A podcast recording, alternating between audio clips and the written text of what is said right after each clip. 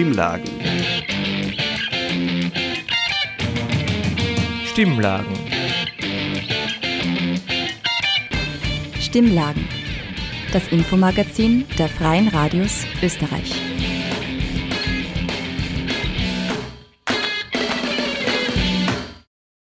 Hallo und herzlich willkommen bei den Stimmlagen, dem österreichweiten Infomagazin der Freien Radios, sagt Jörg Stöger.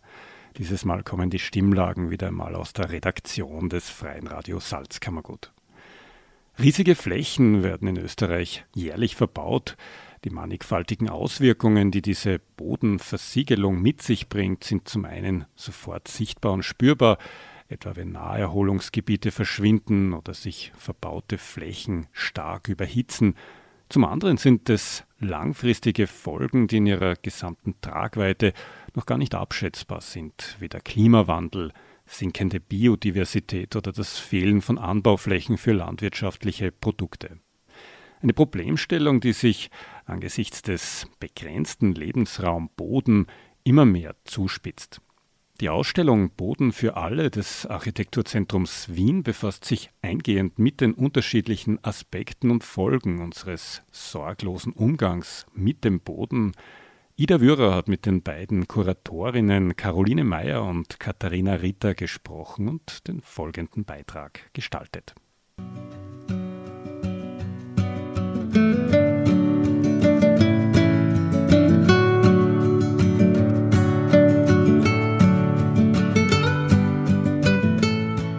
Die Oberfläche der Erde war seit jeher ein begehrtes und auch umkämpftes Gut.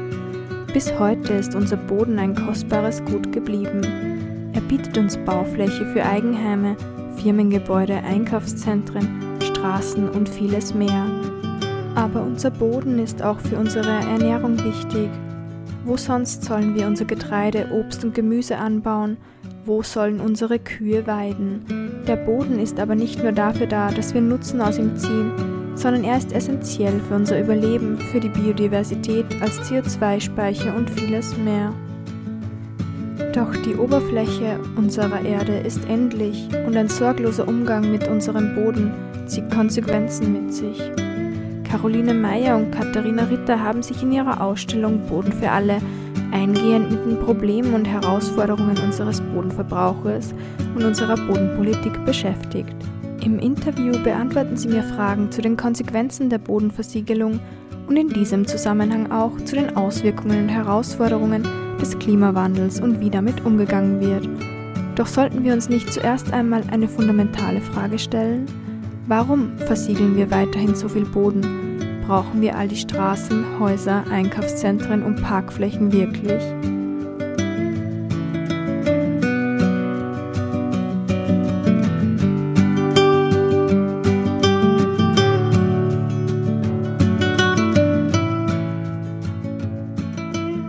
Österreich gilt ja irgendwo als ein bisschen ein Champion, wenn es um Bodenversiegelung geht.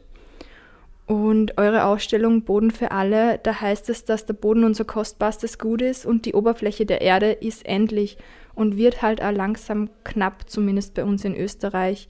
Und darum möchte ich nun gleich ins Thema einsteigen und ganz konkret fragen, was macht unseren Boden so kostbar und was passiert, wenn wir so weitermachen wie bisher? Ja, in Österreich wird sehr viel Boden versiegelt und verbraucht. Und da müssten wir jetzt wahrscheinlich einmal damit anfangen zu definieren, was ist das überhaupt, Bodenverbrauch, Bodenversiegelung. Ich versuche das ganz kurz abzureißen.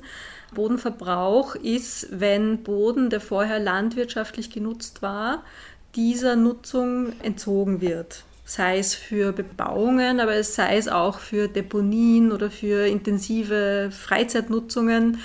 Also Bodenverbrauch heißt nicht automatisch, dass auf diesem Boden gebaut wird. Bodenversiegelung bedeutet aber, dass der Boden tatsächlich mit einer luft- und wasserdichten Schicht überzogen wird. Das ist extrem schlecht für den Boden, weil nämlich dadurch, dass Luft und Wasser fehlen, sämtliche Lebewesen darunter eigentlich absterben. Und die Renaturierung von vorher versiegelten Böden ist eine sehr aufwendige Geschichte und vor allem auch eine sehr teure Geschichte. Es wird medial sehr viel kolportiert, dass Österreich Europameister ist im Bodenverbrauch. Wir haben das im Zuge unserer Ausstellung versucht zu verifizieren und sind bis heute noch nicht draufgekommen, in welchem Bereich wir Europameister sein sollten. Aber wir finden auch, dass es eigentlich ziemlich egal ist, weil wir versiegeln und verbrauchen einfach zu viel Boden. Da ist eigentlich, ob wir jetzt tatsächlich im Mittelfeld oder im oberen Mittelfeld im EU-Vergleich sind, ist in der Hinsicht eigentlich vernachlässigbar. Und warum ist das so schlecht, der Bodenverbrauch und die Bodenversiegelung vor allem? Also Boden, also natürlicher Boden, Humus und alles, was damit kommt und was darunter kommt, ist sehr wichtig für uns. Einerseits, weil Boden natürlich alle Lebensmittel hervorbringt, die wir doch fürs Überleben brauchen. Und das gerät heute sehr leicht in Vergessenheit, dass die Lebensmittel nicht aus den Supermärkten kommen, sondern auch irgendwo wachsen müssen. Andererseits ist der Boden aber auch ein unglaublich wichtiges Ökosystem und auch Grundlage für viele Pflanzen, für eine gesunde Biodiversität und hat eine ausgleichende Rolle, was das Mikroklima betrifft. Das heißt, Boden kann Wasser aufnehmen, Boden speichert weniger Hitze, als es jetzt Asphalt oder Beton machen würden. Das heißt, vor allem auch im städtischen Bereich sind offene, bewachsene Böden sehr wichtig, um die lokalen Temperaturen zu senken, eine sommerliche Aufhitzung zu vermeiden und auch mit Starkregenereignissen besser umgehen zu können. Andererseits ist natürlich Boden auch ein Speichermedium von Kohlenstoff. Das darf man dabei auch nicht vergessen. Und da wäre dann schon meine nächste Frage. Wenn er eben als Speichermedium für Kohlenstoff gilt, der Boden, was passiert, wenn der nicht mehr da ist? Ein gutes Beispiel sind Moorböden zum Beispiel. Also Moor speichert sehr viel, also hat über Jahrtausende, Jahrmillionen viel Kohlenstoff gespeichert. Und es werden schon seit langer Zeit, seit vielen hundert Jahren sukzessive Moore trockengelegt, damit man sie nutzen kann. Sei es landwirtschaftlich oder eben auch im Bausektor, also in der Hinsicht, dass es Bauland wird. Und bei dieser Trockenlegung und ständig auch danach wird dieser gespeicherte Kohlenstoff frei. Was natürlich sehr schlecht ist, weil wir haben genug Probleme mit unseren fossilen Kohlenstoffproduzenten. Und wir müssen nicht auch noch die Natur dazu bringen, selber CO2 abzusondern, was wieder den Klimawandel bestärkt. Jetzt haben zum Beispiel einige Länder, wie ich weiß es als Beispiel von Dänemark, bei denen ist ein sehr wichtiger Aspekt der Reduktion von CO2 die Renaturierung von Mooren, die weitaus effektiver sein kann, wenn es großflächig gemacht wird, als jedes Schräubchen, an dem man irgendwie in unseren Heizungen, in den Industrien etc. dreht. Also das ist eben auch so eine Idee, wie man das wieder besser machen kann, indem man die Moore zurückholt. Also in Österreich vor allem, wir haben glaube ich jetzt nicht so viele Moore. Was könnten wir machen? Weil es heißt ja oft, sobald der Boden mal versiegelt wird, wie du angesprochen hast, es dauert ewig, bis das wieder zurückgebaut werden kann. Und es gilt oft als verlorene Fläche oder Boden, sobald der mal versiegelt ist. Ja, einerseits schon. Also was wir natürlich machen können, ist eben weniger Boden verbrauchen, weniger Boden versiegeln vor allem, weil momentan ist es tatsächlich so, dass aufgrund der, sagen wir mal, Nutzerfreundlichkeit viel mehr Boden versiegelt wird bei jedem Bauprojekt, bei jedem Straßenprojekt, was eigentlich notwendig ist. Das sieht man, finde ich, ganz besonders in großen Industrien, aber leider Gottes auch in Schulen und großen Campusgebäuden, wo halt dann, wo es immer heißt, na, wer soll denn das mähen, da machen wir keine Wiese hin, das wird asphaltiert. Und das ist ein Fehler, der sich über die letzten Jahrzehnte gezogen hat, der jetzt aber Gott sei Dank erkannt wurde und auch in neueren Planungen zumindest hält das durchaus Einzug, dass man viel mehr mit Grün arbeitet. Also es gibt auch Planungen für Parkplätze, die eben mit Bäumen bewachsen sind, weil die Bäume ja auch Schatten spenden. Andererseits ist natürlich für den Boden eine Versiegelung etwas Schlechtes, aber gleichzeitig würde ich das jetzt auch nicht so sagen, dass dieser Boden für immer verloren ist, weil das wäre kontraproduktiv. Also wir müssen eigentlich tatsächlich auch wirklich entsiegeln, wo es nur geht. Also dann zum Beispiel auch in der Stadt, wenn man sagt, jetzt im Sommer, die Hitzewellen werden immer stärker, der Asphalt speichert die auch einmal.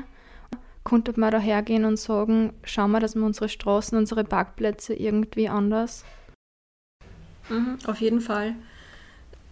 Also entsiegeln und vor allem in der Stadt ist auch das Wichtige ist die Versickerung von Regenwasser. Also da gibt es eben auch schon Pilotprojekte, wo eben mit Straßenbelag gearbeitet wird, vor allem im Fußgängerbereich, der dann eben nicht, also der wasserdurchlässig ist.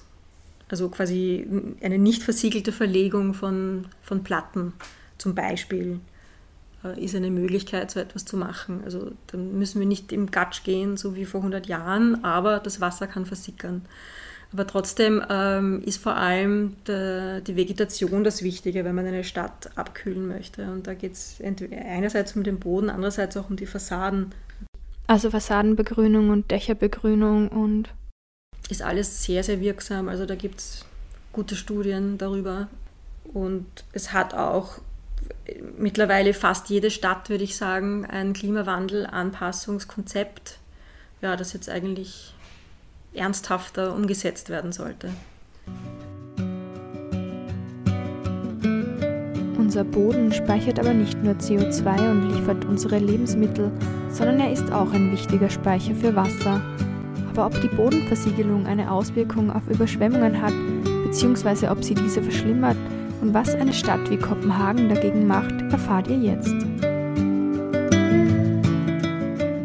Also ich glaube nicht, dass jetzt die Bodenversiegelung an diesen katastrophalen Fluten schuld ist, aber man kann vor allem im Stadtbereich viel dagegen machen, dass es in der Stadt zu groben Überschwemmungen kommt. Und da ist, finde ich, Kopenhagen ein sehr gutes Beispiel, die in einzelnen Vierteln wirklich schon relativ flächendeckend sogenannte Klima-Sidewalks eingebaut haben, wo eben das Wasser versickern kann und wo unterm Randstein ein gewisses Speichervolumen da ist, das stark Regenereignisse und den Abfluss davon übernehmen kann.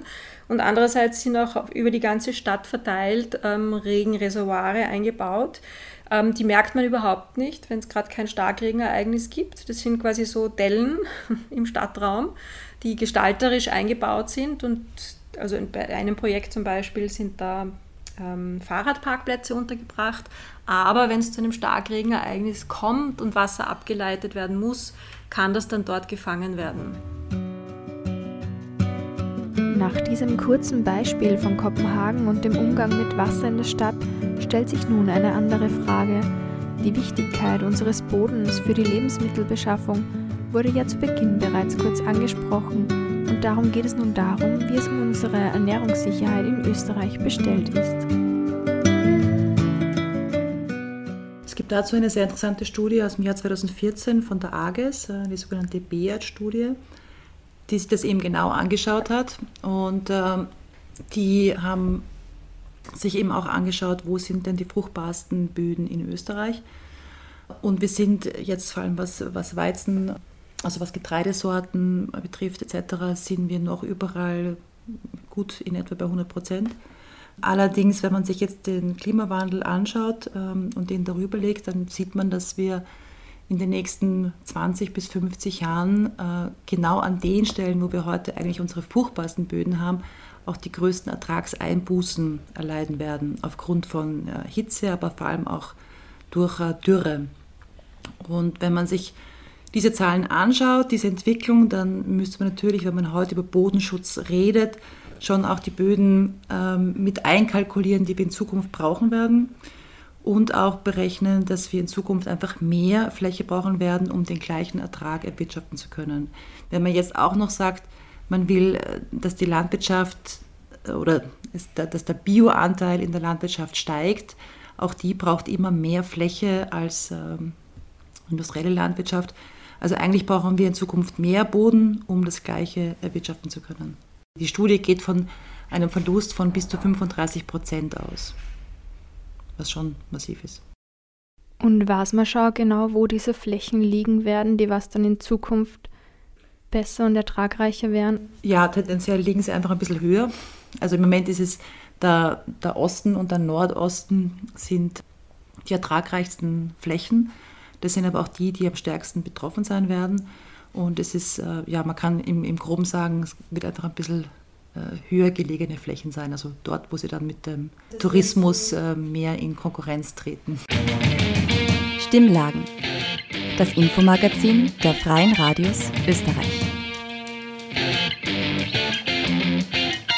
Und wir haben ja in der Landwirtschaft da immer das, dass man dann von Bodenverdichtung teilweise redet. Es ist ja keine Bodenversiegelung, aber durch die landwirtschaftlichen Maschinen kommt es ja zur Bodenverdichtung. Wollt ihr vielleicht mal kurz die Bodenverdichtung erklären und auch, was man da machen könnte, dass das... Ja, Bodenverdichtung bedeutet einfach, dass eben wenn ein Traktor und die Traktoren oder die landwirtschaftlichen Geräte sind in den letzten Jahrzehnten immer größer und schwerer geworden, dadurch kommt es zur sogenannten Bodenverdichtung, und ein lockerer Boden ist halt ein ertragreicherer Boden. Wird ja auch industriell, wird dann mit gepflügt, um den Boden wieder aufzulockern, und da gibt es natürlich auch Forschungsanstalten, die andere Anbaumethoden propagieren. Ja, da gibt es zum Beispiel die Grand Farm in Absdorf-Hippersdorf in der Nähe von Wien. Das ist ein Forschungs- und Demonstrationsbauernhof, wo die unterschiedlichsten Forschungen im Bereich der Landwirtschaft ausgeführt werden, unter anderem eben auch die pfluglose Landwirtschaft. Nennt sich in dem Fall Roller-Crimper-Methode, kommt aus den USA, und es wird in einem ersten Gang wird auf dem Feld Luzerne als Substratpflanze angebaut, und bevor die Luzerne blühen kann, wird sie mit einer speziellen Maschine niedergewalzt und damit abgetötet. Und in diese Mulchschicht, die dadurch entsteht, werden dann die tatsächlichen Saat ausgebracht von Weizen, Mais, was auch immer dann dort gepflanzt werden soll. Und der Vorteil ist dabei einerseits, dass der Boden eben nicht angefasst wird. Das ist eine tatsächliche pfluglose Landwirtschaft. Zweitens, dass die Mulchschicht von der Luzerne tatsächlich Nährstoffe für die Pflanzen enthält. Und drittens, dass auch der Boden zu einem gewissen Grad auch vor Austrocknen geschützt wird, weil eben die Mulchschicht auch eine Schutzschicht gegenüber der Witterung darstellt.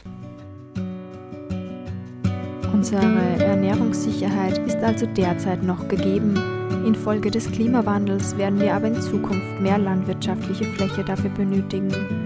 Sollten wir uns also gut überlegen, wie viel wir in Zukunft noch verbauen? Oder ist es überhaupt nötig, dass wir so viel bauen, wenn wir auch Leerstand haben? Darum, wie es in Österreich mit unserem Leerstand aussieht, geht es jetzt.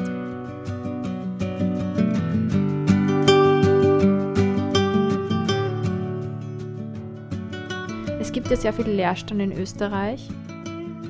Denkt ihr, es wäre jetzt eine Lösung, wenn man sagt, die Menschen oder versucht, die Menschen dazu zu bewegen, in alte Gebäude einzuziehen und zu restaurieren und eigentlich das Bauen verhindert?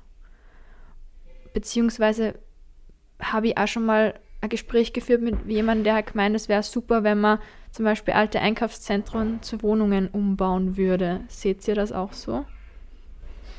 Ja, im Prinzip ist jede Nutzung von Bestand eine gute Nutzung. Keine Frage, ob das jetzt vom Einfamilienhaus bis zum Gewerbe, bis zum Einkaufszentrum sind da alle Ideen, Visionen mehr als willkommen. Und es geht jetzt, ich glaube, es geht einerseits um Leerstand, natürlich, es geht aber auch um Unternutzung. Also sagen wir so, es wird ein großer Bestandteil des jetzigen Bestandes wird in den nächsten Jahren zu einem Generationenwechsel kommen. Und da ist einfach auch die Frage, was passiert da mit diesem Bestand? Und das betrifft im Prinzip alle Bereiche des Wohnens und Arbeitens. Also der Leerstand ist in Österreich sicher eine wichtige Ressource, die man anzapfen sollte. Wir haben ja in der Ausstellung Boden für Alle unsere Lieblingszahl drinnen. Wir haben nämlich ausgerechnet anhand der Statistik, dass man alle Österreicher und Österreicherinnen auf alle Ein- und Zweifamilienhäuser existierenden Ein- und Zweifamilienhäuser in Österreich verteilen könnte, bei einem Schlüssel von 4,16 Personen, also eigentlich der Größe von der typischen Familie, Vater, Mutter, 2 Kinder.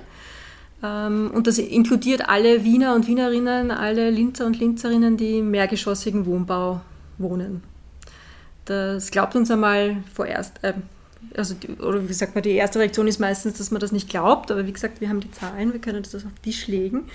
Und wir wollen mit diesen Zahlen auch nicht sagen, dass jetzt alle Österreicher und Österreicher umverteilt werden sollen, sondern einfach nur, dass es sehr viel Leerstand geben muss, sehr viel Zweitwohnsitze geben muss, sehr viel Ferienwohnungen geben muss und vor allem auch sehr viel unterbelegte Häuser geben muss, wo vielleicht einmal eine Familie drinnen gewohnt hat und jetzt nur 1 oder 2 Personen übrig sind.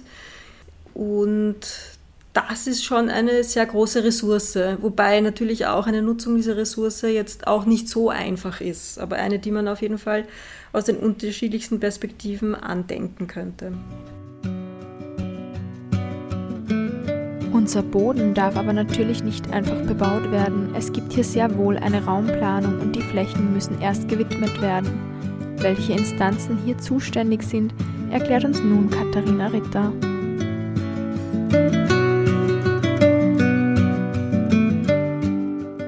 Also die Raumordnung sind Landesgesetze. Wir haben 9 unterschiedliche Raumordnungsgesetze in Österreich, also ist keine Bundesmaterie. Und die örtliche Flächenwidmung, die obliegt den Gemeinden, ja. Und was ist da jetzt eigentlich so das Grundproblem an dieser Art und Weise, wie die Flächen gewidmet werden? Also mehrere Grundprobleme. Ich glaube, das Urgrundproblem ist, dass in den Nachkriegsjahrzehnten, also vor allem so ab den 60er bis Anfang der 90er Jahre, wurde extrem viel Bauland auf Vorrat gewidmet. Man hat damals halt gedacht, okay, man macht das einmal und dann gibt es viel Bauland und der Markt wird dann Angebot und Nachfrage und den Preis regeln. Das ist halt nicht passiert. Boden wird gehortet aus den unterschiedlichsten Gründen und steht eben nicht am Markt zur Verfügung. Also das ist das eine Problem. Und das andere Problem ist, das Konzept, also die Flächenwidmung ist ja praktisch die vorletzte Stufe. Also dann kommt noch der Bebauungsplan und dann sind wir schon beim Bauen. Und die Stufen davor, das wären so Dinge wie Entwicklungskonzepte, wo die Gemeinden so eine Art Selbstbindung und eine Zukunftsvision entwerfen müssten und eben festlegen, okay, wie schaut meine Gemeinde heute aus, wo wollen wir uns hinentwickeln, was brauchen wir, sich Grenzen festlegt, die dann auch einhält und dann eben eine Art von Entwicklung nach innen passiert. Das ist viel zu wenig passiert. Die Gemeinden haben sich keine Grenzen gesetzt über lange Zeit. Und nachdem sie eben keinen Eingriff auf nicht bebautes Bauland im Zentrum haben, weil das im Privatbesitz ist, haben sie halt weiter draußen Bauland neu gewidmet, um Betriebsansiedlungen, Einfamilienhäuser, Gewerbeparks realisieren zu können. Das war eine kontraproduktive Entwicklung. Plötzlich heute sehen wir, dass die Ortskerne in Österreich sterben. Es gibt dann halt keinen Bäcker mehr und kein Gasthaus. Und dafür haben wir überall Kreisverkehre und Fachparkzentren und Supermärkte und Einfamiliensiedlungen. Also jetzt sieht man, dass das eine kontraproduktive, schlechte Entwicklung war und es ist natürlich extrem schwierig, da wieder zurückzufinden, Ortskerne zu beleben und ein anderes Denken in den Köpfen wieder zu verankern.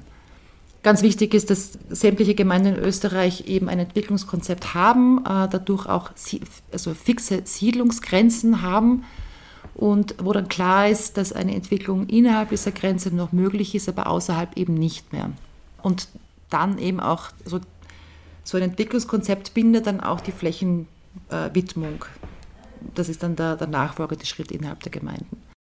Die Bodenversiegelung ist ja was uns jetzt schon länger begleitet, aber jetzt in den letzten Jahren wird die Diskussion drum immer ein bisschen mehr und mehr. War das früher auch schon so stark mit der Bodenversiegelung? Ich glaube, es ist ein Phänomen, das nach dem Zweiten Weltkrieg stark nach oben geht. Also ich glaube, durch den Individualverkehr sind all diese Entwicklungen erst möglich geworden. Also laut Regierungsprogramm von 2020 bis 2024 soll in Österreich der Bodenverbrauch bis 2030 auf 2,5 Hektar pro Tag eingeschränkt werden. Davon sind wir aber, wie gesagt, weit entfernt, weil 2021 waren es 10 Hektar pro Tag. Aber es hat auch schon die österreichische Nachhaltigkeitsstrategie aus dem Jahr 2002 diese Reduktion auf 2,5 Hektar bis zum Jahr 2010 angepeilt. Das Ziel ist also nicht neu, sondern der Horizont hat sich einfach um 20 Jahre verschoben und es ist immer noch unrealistisch, dass wir es erreichen werden, wenn wir nichts ändern. Und das EU-Ziel ist ja 2050 netto null, oder?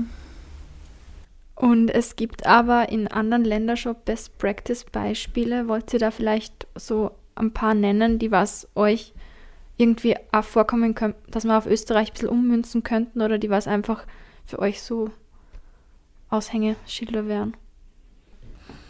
Das ist immer ein Problem, gute Projekte gegen Bogenversiegelung zu zeigen, weil man sieht, also das Problem der Raumplaner ist immer, sie können keine guten Beispiele herzeigen, weil da man eben nichts sieht.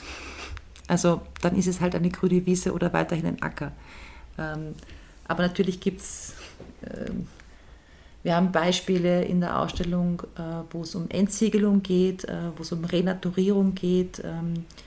Diese Projekte kann man zeigen, weil da war vorher schon was und das wird dann halt eher von einer Brache in einen Naturraum zurückverwandelt. Aber sonst müsste man einfach Projekte zeigen, wo Bürgerinitiativen erfolgreich waren und ein Projekt verhindert haben. Und gibt es irgendwelche Städte, die was sie ziemlich gut auf den Klimawandel vorbereiten in gewisser Weise? Also was jetzt an die Hitze und eben auch Wasser betrifft? Also da gibt es ganz viele Städte, die wirklich großartige Arbeit leisten. Also ich habe eben vorhin schon Kopenhagen erwähnt, die ja das meiste eigentlich schon umgesetzt haben, von dem wir jetzt beginnen zu reden, immerhin. Aber eigentlich hat jede mitteleuropäische Stadt oder wahrscheinlich auch südeuropäische Stadt eine Klimawandelanpassungsstrategie, die dann eben damit umgeht, was man eben mit Starkregenereignissen mit dem Wasser macht, dass es Frischluftschneisen braucht, dass es Grüngürtel braucht und zwar nicht nur Grüngürtel, sondern vor allem auch grüne Verbindungen zum Zentrum braucht. Und das sind natürlich groß angelegte städtebauliche Projekte, die jetzt nicht innerhalb von 5 oder 10 Jahren fertig sein werden, sondern über eine Generation geführt werden. Und da gibt es aber, also Zürich ist da sehr weit mit den Planungen. Es gibt in Barcelona, es gibt in Deutschland einige Städte, die wirklich gute Strategien haben, von denen wir viel lernen könnten. Also die Überlegungen sind da. Das Problem wird zumindest einmal ernst genommen, muss man auch echt sagen. Jetzt, wo wir uns mit einem anderen Thema beschäftigen, wo wir sehen, dass die Problematik des Klimawandels überhaupt nicht wahrgenommen wird, muss man auch positiv ansprechen, dass die Problematik des Bodenverbrauchs und die Existenz des Klimawandels in der Stadtverwaltung und in der Bauwirtschaft immerhin anerkannt wird. Und somit kann man in Zukunft auch hoffentlich damit rechnen, dass sie da was ändern wird. Nee, es wird sich was ändern müssen. Es wird sich was ändern müssen, ja. Das Problem ist halt immer, dass der Boden sehr viel Geld wert ist und dass es jetzt nicht nur planerische, politische Entscheidungen sind, sondern dass da halt auch ganz massive wirtschaftliche Interessen dranhängen.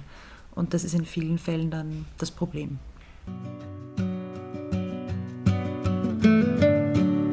Abschließend stellen sich noch einige fundamentale Fragen. Ist allgemein unsere Lebensart, unsere Art zu wohnen das Problem?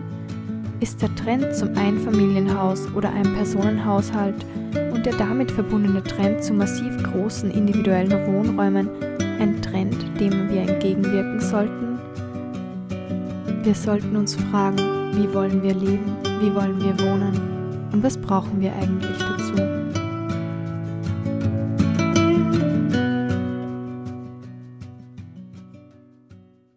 Ein Beitrag von Ida Wührer. Sie hat mit den Kuratorinnen der Ausstellung Boden für alle, Karoline Mayer und Katharina Ritter, gesprochen.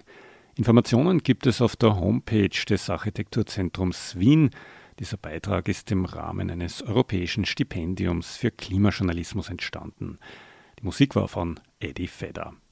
Das war eine Stimmlagenausgabe aus der Redaktion des Freien Radios Salzkammergut.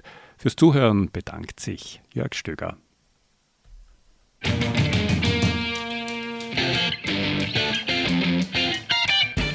Sie hörten das Magazin Stimmlagen. Das Infomagazin der Freien Radios Österreich.